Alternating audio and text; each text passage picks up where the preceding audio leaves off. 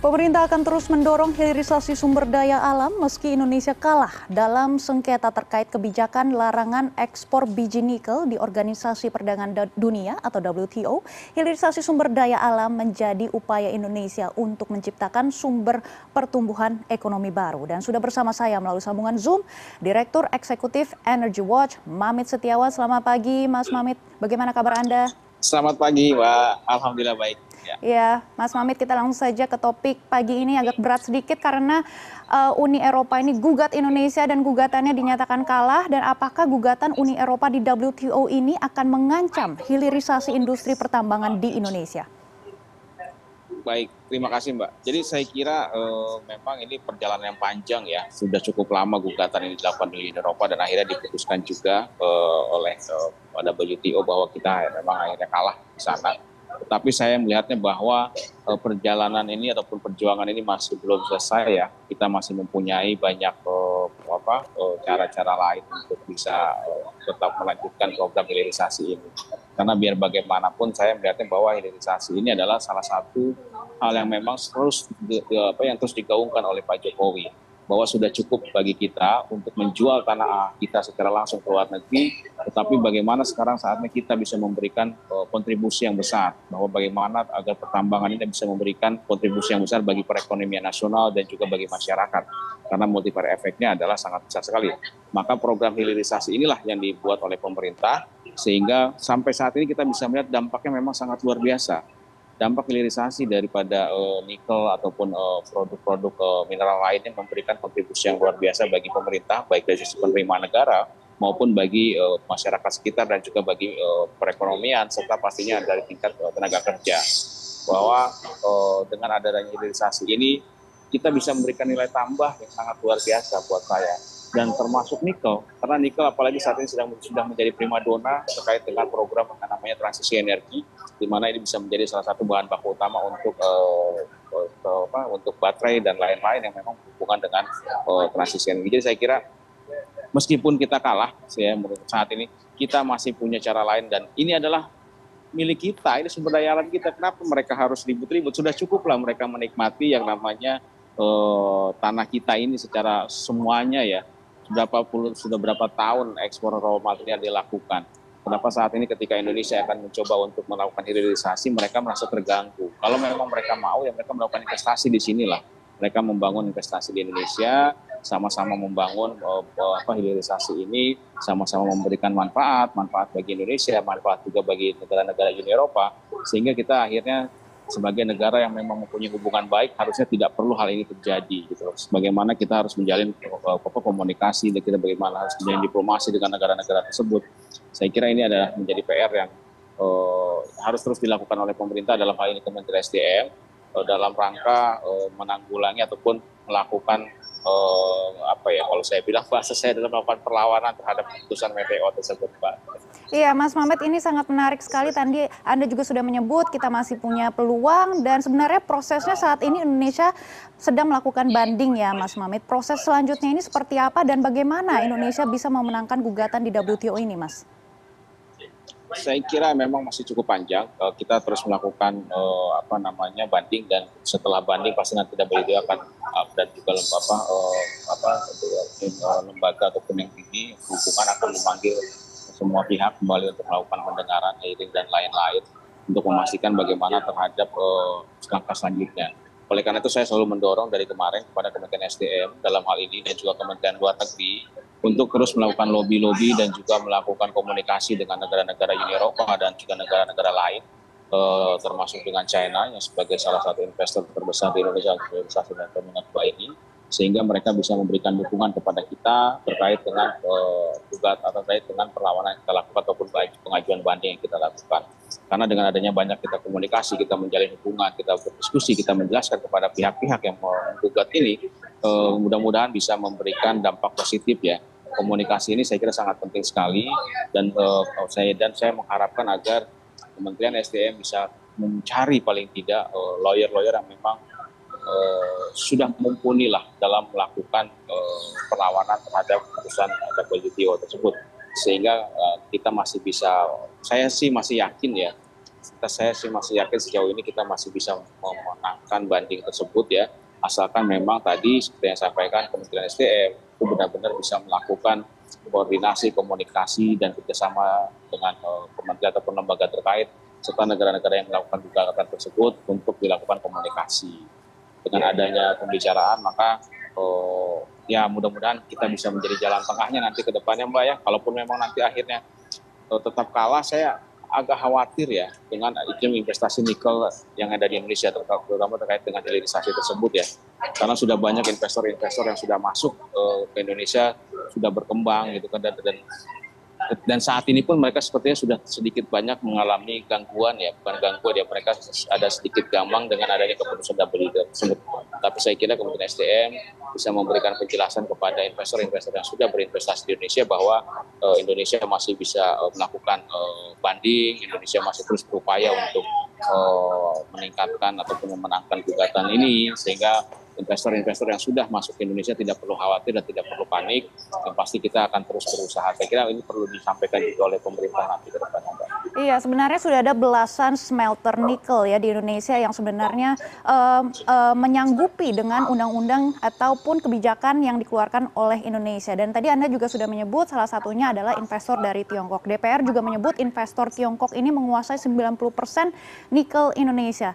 Data dari Energy Watch seperti apa? Mas Mamit. Kenapa investor Tiongkok Betul. mendominasi industri nikel di Indonesia? Betul sekali, karena memang uh, saat ini hampir 90% adalah uh, investor dari Tiongkok ya. Kita tahu bahwa IMF itu sudah hampir semuanya adalah dari uh, Tiongkok ya, dan menurut saya uh, ini adalah hal yang wajar ya, karena memang saat ini untuk melakukan hilirisasi ini kan dibutuhkan biaya yang sangat besar ya, dan concern-concern uh, teknologi-teknologi yang cukup uh, tinggi sekali dan saya kira Tiongkok yang paling sanggup dan mampu dan mau sebenarnya ya. Sebenarnya negara-negara Uni Eropa juga sanggup tetapi kan mereka tidak mau. Mereka maunya hanya menerima bonta dan diolah untuk negaranya sendiri gitu loh. Dan menurut saya eh, dengan adanya eh, investor dari Tiongkok ini maka memberikan dampak yang cukup signifikan. Kita tahu bahwa selama ini kawasan Morawali tidak pernah tersentuh dengan dengan adanya eh, kawasan ini wisata maka bisa dilihat bagaimana pertumbuhan perekonomian di sana. Meskipun memang banyak yang menyatakan bahwa tenaga kerja di sana adalah didominasi oleh negara-negara dari Tiongkok. Tetapi buat saya, ini adalah konsekuensi yang harus diterima oleh pemerintah ketika mereka mengundang investasi dari luar, terutama dari Tiongkok.